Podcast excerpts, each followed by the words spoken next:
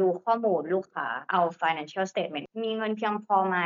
debt เท่านี้แล้วมันแมปปิ้งกับ five year plan ของเขาที่จะโตไปอนาคตเขาขาดเงินเท่าไหร่แล้วเราจะสามารถ offer product ไหนบ้างที่จะช่วยเติมเต็ม funding นี้ product offering เนี่ยเราก็ offer ให้ได้หมดขึ้นอยู่กับว่านี้ของลูกค้าจริงคืออะไรยกตัวอย่าง Big Conglomerate เนี่ยเขาก็จะ listed เข้าไปอยู่ในตลาดหลักทรัพย์เรียบร้อยแล้ว product ที่เป็น ไอ พี โอ ของเราก็จะไม่ใช่โจทย์ของเขาแล้วเคสที่เป็นบริษัทเล็กหน่อยแล้วกำลังขยายมี growth ชัดเจนเนี่ยอาจจะมองเรื่องอาการ ไอ พี โอ เราก็ต้องไปคุย product ไอ พี โอ กับเขาหน้าที่ของพวกเราอ่ะคือการที่เข้าไปรู้จักบริษัทและเจ้าของบริษัทและคนที่ทำงานในบริษัทนั้นให้ดีมากๆจนเราสามารถรู้ได้ว่า goal ของบริษัทเนี้ยในห้าปีข้างหน้าคืออะไรแล้วเราจะทำยังไงให้บริษัทเนี้ยเติบโตไปได้ตามที่เขาตั้งเป้าไว้สวัสดีครับ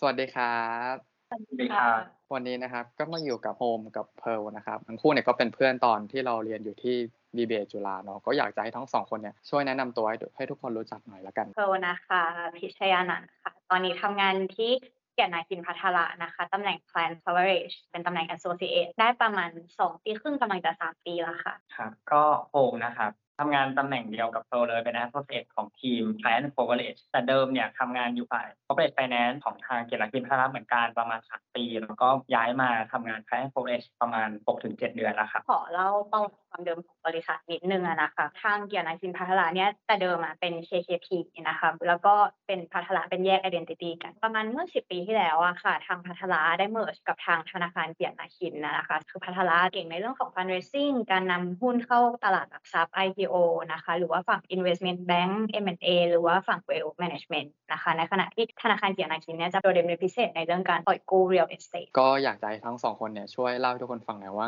งานที่ทำเนี่ยทำอะไรบ้างก่อนอื่นคิดว่าน่าจะต้องเล่าก่อนว่า product ที่เราดูอยู่อะมี product ประเภทไหนบ้างนะคะคือตอนนี้ตำแหน่งที่เราทำอยู่ก็คือ client coverage เราจะต้องทำงานร่วมกับ product partner หลายๆฝ่ายของบริษัทพัทระแล้วก็ฝั่งเกียรตินาคินด้วยนะคะถ้าเริ่มจากทางฝั่ง investment bank product ที่เราดูจะมีทั้ง ไอ พี โอ เอ็ม แอนด์ เอ block trade นะคะในการซื้อขายหุ้นล็อตใหญ่ข้ามคืน เจ วี partnership เราก็ดูด้วยใช่ครับรวมถึงการจัดโครงสร้างบริษัทให้พร้อมกับการทำธุรกรรมอนาคตเช่นการ ไอ พี โอ ในอนาคตหรือว่าการทำ เอ็ม แอนด์ เอ อย่างนี้นะครับแต่นอกจากฝั่งไอ ดี แล้วเนี่ยก็จะมี product ฝั่งอื่นๆอย่างเช่น debt capital market นะคะ debt เนี่ยก็คือเราจะดูได้ทั้งเป็นปล่อยกู้ที่เวลาที่บริษัท corporate ใหญ่ๆเนี่ยเข้ามาอยากที่จะกู้เงินหรือว่าจะเป็นการออกบอนด์หุ้นกู้ในตลาดเพื่อที่จะ raise fund ขึ้นมานอกจากนี้แล้วเราก็จะมีฝั่งแลกเปลี่ยนเงินตราเวลาที่บริษัทต้องทำธุรกรรมเป็นเงินตราต่างประเทศจะมีในเรื่องของ product ที่ซับซ้อนขึ้นมานิดนึงเช่นตัว interest rate swap ช่วงที่ผ่านมาเนี่ยดอกเบี้ยมันเป็นขาขึ้นเนาะบางบริษัทก็อยากจะ convert ดอกเบี้ยที่เขามีกับเงินกู้เดิมเนี่ยจากที่มันเป็น float rate อยู่เนี่ยก็อยากจะ convert เป็น fixed rate เราก็จะเสนอ product ที่มันเรียกว่า ไอ อาร์ เอส ให้เขาด้วยรวมไปถึงเราก็อาจจะดูในเรื่องของ funding ของทางแบงก์เช่นเงินฝากอย่างเงี้ยเราก็พยายามดูให้แล้วก็ถ้าลูกค้าcorporate นานๆเนี่ยมีเงินเหลืออยากฝากเงินกับทาง เค เค เนี่ยเราเราก็ดูตรงนี้ให้ด้วยเหมือนมันจะมีทั้งบริษัทที่เป็นบริษัทคองโกลเมเรตใหญ่ๆในไทยที่เรารู้จักกันดีอยู่แล้วแล้วก็มีบริษัท เอส เอ็ม อี รายใหม่ๆที่มีรายรายได้เยอะอะค่ะพวกบริษัทที่เป็นลูกค้าใหม่เราอะต้องเข้าไปทำความรู้จักเขาแล้วก็ analyze พวก financial statement ของเขาว่าปัจจุบันอะบริษัทมีหน้าตาเป็นยังไงบ้างต้องการ need help เรื่องไหนบ้างแล้วเราอะก็จะส่งบริษัทที่เรามองว่าเขาอะต้องการ funding นะอันนี้หน้าตาแบบนี้สตอรี่แบบนี้ไป ไอ พี โอ ได้เราก็จะแบบอ่ะส่งไปที่ product ไอ พี โอ แต่ว่าถ้าบริษัทหนึ่งมาแล้วก็อาจจะยังไม่พร้อมที่จะ ไอ พี โอ อาจจะดูเป็นเงินกู้ไปก่อนอันนี้เราก็จะส่งไปทางฝั่งเงินกู้นะคะหรือถ้าบริษัทอ่ะสุดท้ายเราอยาก ไอ พี โอ แต่ว่ารู้สึกว่าอยากได้ professional มาช่วยรันก่อนเนี้ยเราก็จะส่งไปเป็นฝั่ง partnership หรือ เอ็ม แอนด์ เอ ให้แบบมีคนเข้ามาช่วยก่อนที่แบบสุดท้ายเราจะเอา ไอ พี โอ เงี้ยคือจริงๆเรา product ของเรามันลูกเล่นเยอะมากแต่ว่าหน้าที่ของพวกเราอ่ะคือการที่เข้าไปรู้จักบริษัทและเจ้าของบริษัทและคนที่ทำงานในบริษัทนั้นให้ดีมากๆจนเราสามารถรู้ได้ว่าโกของบริษัทเนี้ยในห้าปีข้างหน้าคืออะไรแล้วเราจะทำยังไงให้บริษัทเนี้ยเติบโตไปได้ตามที่เขาตั้งเป้าไว้ถ้าเป็นบริษัทใหญ่กับบริษัทที่เป็น เอส เอ็ม อี กับที่กำลังโตมากๆเนี่ยวิธีมันก็จะต่างกันมากแล้วก็ product offering ก็คือจะคนละแบบกันเลยถูกไหมต้องบอกว่า product offering เนี่ยเราก็ offer ให้ได้หมด ขึ้นอยู่กับว่านี้ของลูกค้าจริงคืออะไรยกตัวอย่าง Big Conglomerate เนี่ยเขาก็จะ listed เข้าไปอยู่ในตลาดหลักทรัพย์เรียบร้อยแล้วอย่าง product ที่เป็น ไอ พี โอ ของเราก็จะไม่ใช่โจทย์ของเขาแล้วเคสที่เป็นบริษัทเล็กหน่อยแล้วกำลังขยายมี growth ชัดเจนเนี่ยอาจจะมองเรื่องอาการ ไอ พี โอ เราก็ต้องไปคุย product ไอ พี โอ กับเขาหรือว่าในกรณีที่ Big Conglomerate อาจจะมีบริษัทลูกที่ sizable มี growth มีอะไรที่ดูอยากจะ monetizeจากบริษัทนี้เนี่ยก็อาจจะมองเรื่อง ไอ พี โอ ได้เหมือนกันเพราะฉะนั้นจริงๆแล้วมันดูที่นี้ของลูกค้าเลยนะครับคือโพลกับโพลมันจะเริ่มมาไม่เหมือนกันคือโพลอาจจะเริ่มทำที่นี่ตั้งแต่ตอนที่เป็น analyst อ่าแบบจบปุ๊บแล้วก็เข้ามาเป็น analyst ที่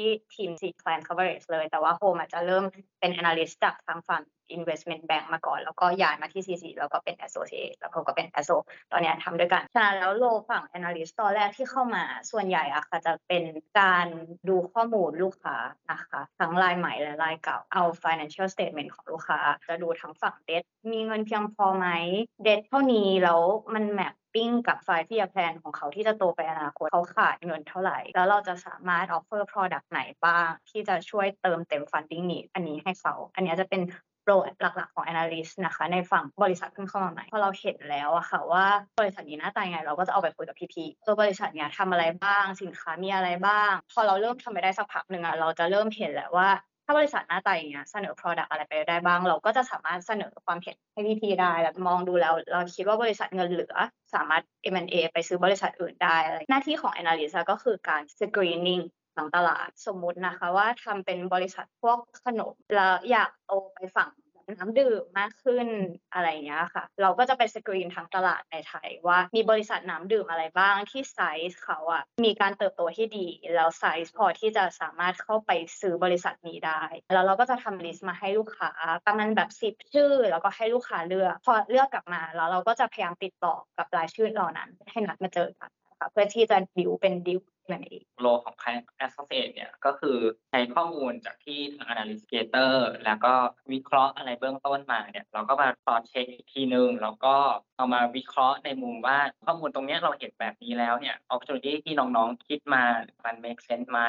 แล้วก็ coordinate กับพี่ด้านบนแล้วก็จัด brainstorm ไอเดียกันเราจะไปหาลูกค้าด้วยโปรโพสแบบไหนหลังจากที่เราพอจะคุยไอเดียกันได้ว่าจะไปยังไงเนี่ยเราก็อาจจะเริ่มในเรื่องของการที่ต้องทำเปเปอร์แมทริเอลไปเจอลูกค้าและตัวเองเนี่ยก็จะเป็นคนที่ทำเปเปอร์ตรงนี้แหละนะครับรวบรวมตัวอินพุตที่เราเราได้รับมาจากน้องๆนะครับแล้วก็เอาไปเล่าต่อให้ลูกค้าฟังอาจจะมีการพรีเซนต์ให้กับลูกค้าด้วยอันนี้ขึ้นอยู่กับซีเนียริตี้ของลูกค้าที่เราเข้าไปเจอในประมาณหนึ่งปีหรือว่าควอเตอร์ก็ได้ทำอะไรกันบ้างอะถ้าใส่เข้าหนึ่งปีว่าเราทำอะไรบ้างพอเปิดปีมาสิ่งแรกที่เราต้องทำคือเราต้องแพลนก่อนว่าทั้งปีมาเนี่ยค่ะส่วนใหญ่เราจะแพลนเป็นสิบเนมของกลุ่มเล็กใหญ่ๆปีนี้เขาตั้งใจจะทำอะไรบ้างแล้วเราจะกางแพลนเขาออกมาดูเลยว่าด้วยหน้าตางบการเงินแบบนี้เราสามารถเข้าไปเสนอ product ไหนเขาได้บ้างไม่ว่าจะเป็น เอ็ม แอนด์ เอ หรือว่าจะเป็นออกบอนทุนกู้เมื่อเรา list ไอเดียกันได้แล้วว่าจะเสนอ product ไหนบ้างเราจะจ่ายการบ้านไปให้กับ product partner ทุกฝ่ายนอกเหนือจากงานตรงนี้เนี่ย day to day เนี่ย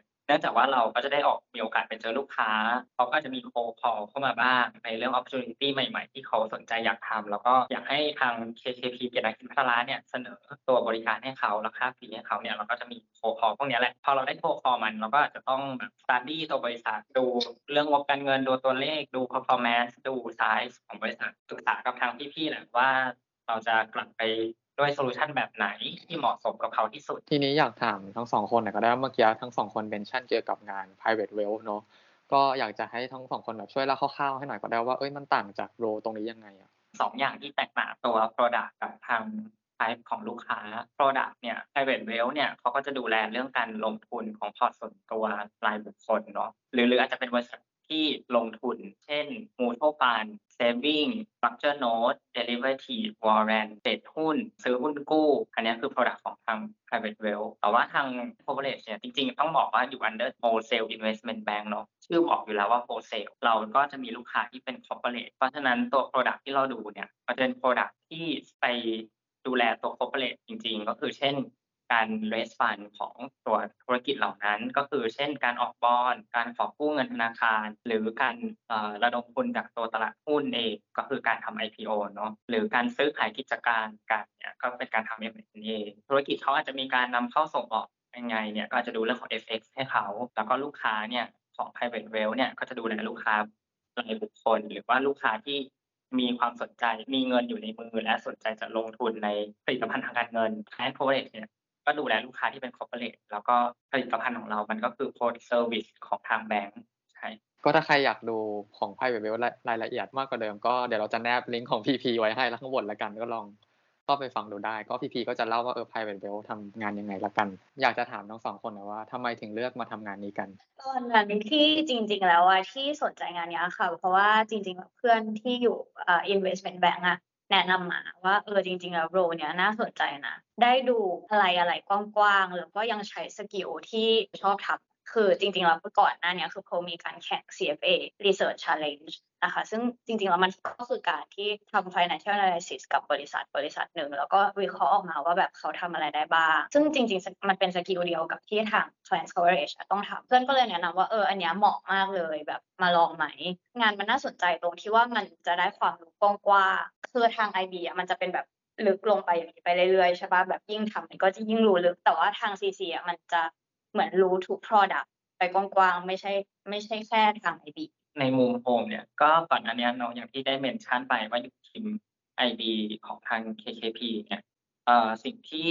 เราทำตอนนั้นเนี่ยมันก็คือการ execution ของ deal ต่างๆที่ที่ทาง ซี ซี เนี่ยแหละเป็นคน client coverage เนี่ยแหละเป็นคน initiate อ่าอย่างที่โพบอกมันก็จะลงลึกมากเพราะเราต้อง execute deal จนจบเช่นการทำ ไอ พี โอ เนี่ยเราก็เราก็จะต้องศึกษาบริษัทจริงจังแล้วก็รู้ถึงทุกความเสี่ยงและเปิดเผยทุกอย่างใน filing การทำ financial model การเขียน filing ต่างๆนานาเนาะการ settle เงินจริงการ marketing กับ investor อะไรเงี้ยมันก็คือจะลงลึกเข้าไปในบริษัทนั้นๆแต่ว่าพอเราทำมาได้ประมาณสามปีเนี่ยเราก็จะพอรู้แล้วแหละว่าโรไหนที่เราทำอยู่เนี่ยมันเป็นสิ่งที่เราชอบซึ่งเราก็analyzeกับตัวเองละว่าสิ่งที่เราชอบในงาน ไอ ที เนี่ยมันคือการที่เราได้คุยกับลูกค้าเนาะการที่เราได้ศึกษาแต่ว่ามันไม่ใช่ศึกษาแบบลงลึกลงดีเทลว่าทำธุรกิจของเขามันต้องออกไปเสร็จยังไงหรืออะไรอย่างไรมันก็จะ too detail ไปเราก็เราอยากได้ product ที่มันกว้างขึ้นเพราะเวลาที่เราทำต่าง ไอ บี เนี่ยเราก็จะได้แค่ ไอ พี โอ เอ็ม แอนด์ เอ block trade restructuring เราก็เลยมองหางานอื่นๆที่พอจะตอบโจทย์เรา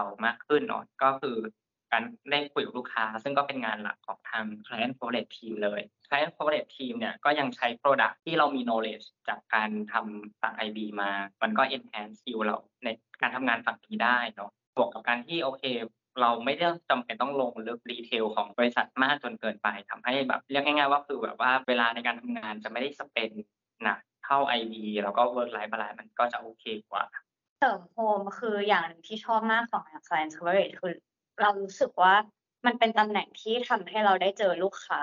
ที่เป็นเจ้าของบริษัทแล้วก็ได้รู้จักบริษัทใหม่ๆเยอะมากนะคะแล้วถึงแม้ว่าจะเป็นตำแหน่งเด็กๆอ่ะพี่ๆเขาก็ encourage ให้เราเข้าไปทำความรู้จักบริษัทได้ไปเจอลูกค้าฉะนั้นแล้วเราได้รับโอกาสดีๆเยอะมากเราก็คิดว่าจริงๆแล้วอ่ะความรู้ตรงนี้มันต่อยอดไปได้เยอะมากไม่ว่าจะเป็นการหาตัวเองว่าเออจริงๆแล้วเราอ่ะชอบทำเซกเตอร์ไหนชอบทำงานในเซกเตอร์อะไรอะไรเงี้ยเพราะว่าจริงๆแล้วที่เราได้ทำคือเราได้ทำครบกันเกือบทุกครบทุกเซกเตอร์เลยล่ะคือเสริมเพิ่มเนาะเวลาที่เราได้ไปเจอลูกค้าเนี่ยคนที่ make decision ในการเดินดีลหรือว่าในออปชันที่เราเสนอจะเป็น senior management ของของแต่ละบริษัทอยู่แล้วเนาะซึ่งการพูดคุยเนี่ยมันไม่ใช่แค่เรื่องดีลหรอกมันก็จะเป็นการแชร์วิวทั้งในเรื่องของการทำธุรกิจการเติบโตของเขาว่าเขามาถึงจุดนี้ได้ยังไงเนี่ยเราก็จะได้ sense of business ที่มากขึ้นด้วยทีนี้อยากถามทั้งสองคนนะว่ามันมีสิ่งอะไรบ้างที่พวกอยู่ประทับใจไม่ว่าจะเป็นในตัวเนื้องานหรือว่าในตัว culture เนี่ยทำให้ทั้งสองคนเนี่ยยังอยู่ในบริษัทเดิมหลายปีอยู่เหมือนกันจริงๆประทับใจ culture น้องแบบรู้สึกว่าคุ้นชินกับ culture บริษัทนี้แล้วรู้สึกว่ามันเป็น culture ที่ทุกคนได้ทำงานหนักแล้วก็ได้สนุกไปด้วยด้วยกันที่เนี่ย standard of work ของเขาว่าจะทุกคนทำงานออกมาดีฉะนั้นแล้วมันไม่ต้องห่วงว่าแบบเออคนนั้นจะทำงานส่งต่อมาแล้วเราจะใช้ได้หรือเปล่าคือมันแบบไว้ใจกันยังไงคนเนี้ยคุณภาพงานก็ออกมาดีแน่นอนทำต่อได้คิดว่าเขาเจอเนี้ยมันเลยทำให้แบบไม่ต้องเครียดเรื่องเรื่องแบบ workplace เรื่องคนเพราะว่าทุกคนทำงานออกมาดีในมุมของโฮมเนี่ยถามว่าเราชอบตรงไหนเนี่ยจริงๆชอบ culture การทำงานที่นี่เริ่มจากตัว senior banker ก่อน senior management เนี่ย very approachable ทุกวันนี้เราก็คุยกันที่ออฟฟิศได้เจอกันที่พันที่กินข้าวด้วยกัน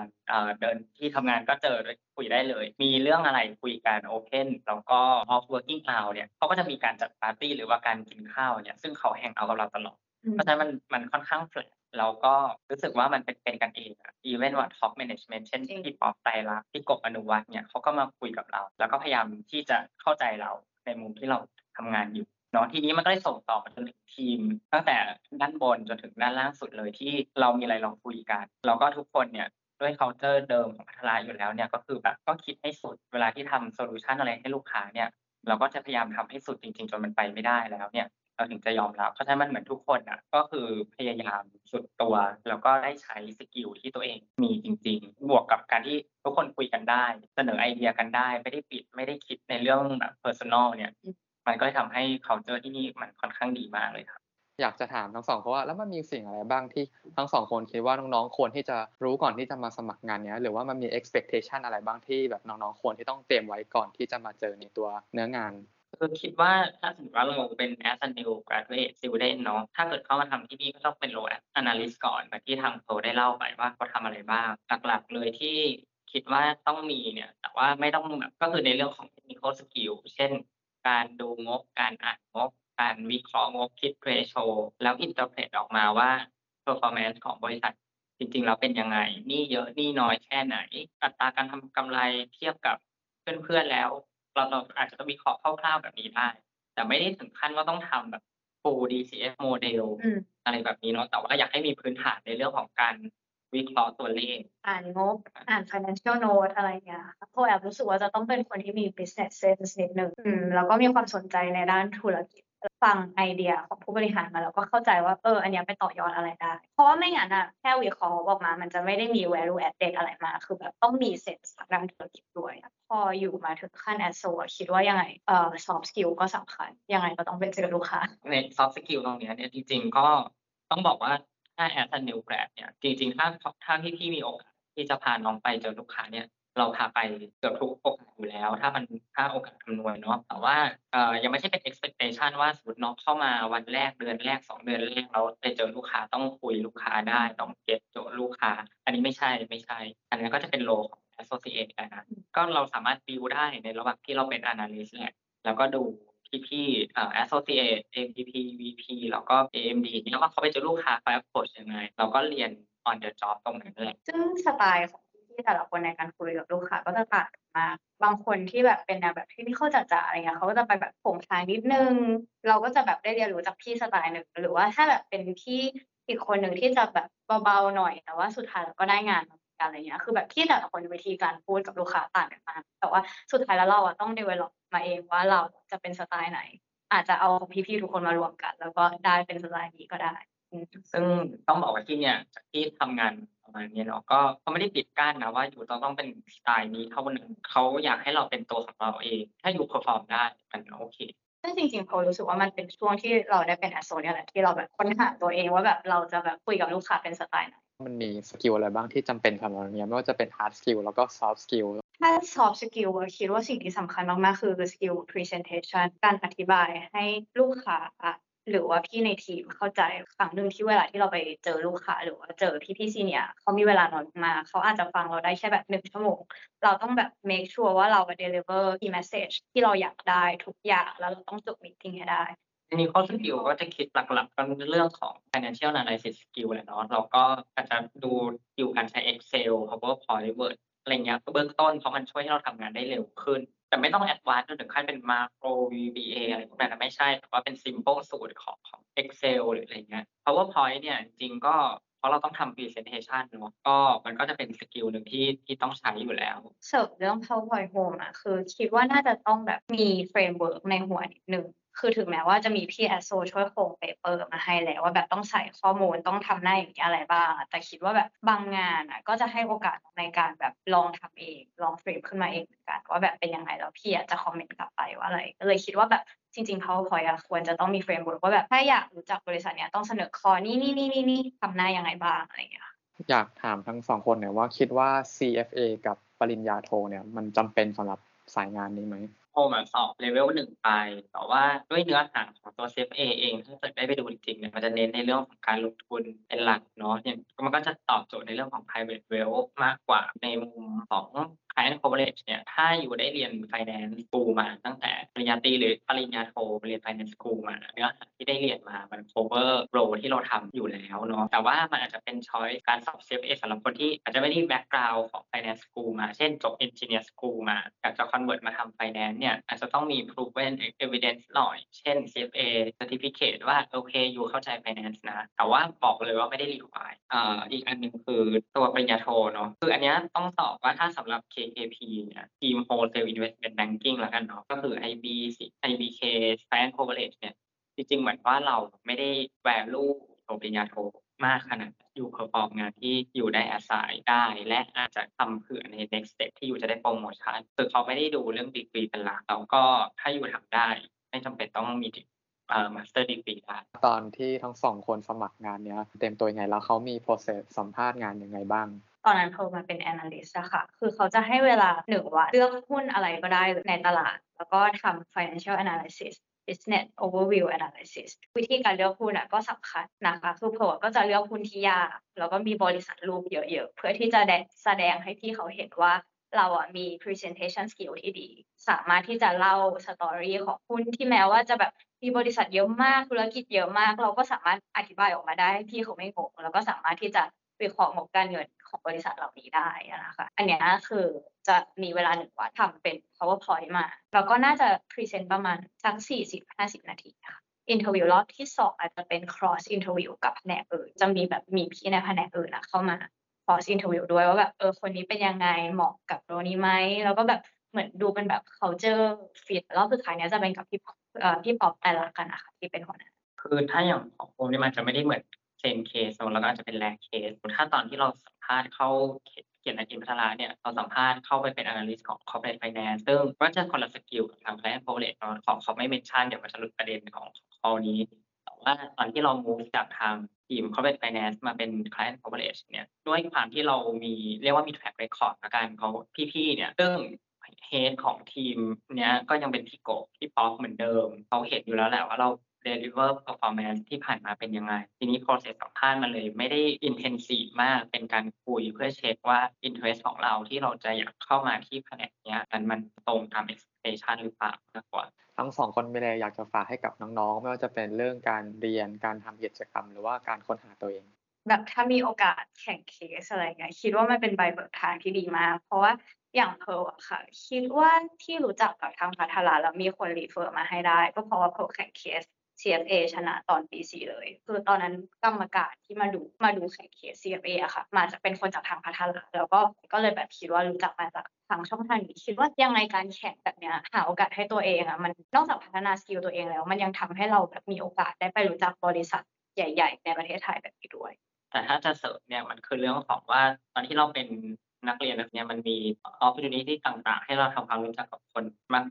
มากๆเช่นเรียนคลาสเดียวกันเรียนคณะเดียวกันหรือว่าเรียนมหาลัยเดียวกันทำกิจกรรมเราเจอเพื่อนถ้าสมมติเรามาทำในโรของ Client Coverage ตรงนี้ถ้าเรารู้จักคนเยอะมันก็จะ enhance เอ่อ relationship ที่เราพยายามจะ build กับคนรอบข้างแล้วก็เป็น potential client ของเราได้ก็ขอบคุณทั้ง Pearl กับโฮมมากๆที่มาแชร์ตัวงาน Client Coverage ให้กับน้องๆฟังเนาะถ้าน้องๆคนไหนเนี่ยมีคำถามสามารถคอมเมนต์มาได้เดี๋ยวจะขอรวบรวมแล้วมาถามทั้งสองคนละกันแล้วก็แล้วก็ถ้าน้องแล้วก็น้องๆคนไหนมีคำถามหรือว่าอยากสนใจอยากจะสมัครงานตรง Client Coverage เนี่ยก็สามารถทักมาได้แล้วจะขอเอ่อส่ง refer ไปให้ทั้งสองคนละกันเนาะ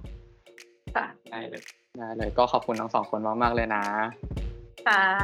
โอเคบ๊ายบาย thank you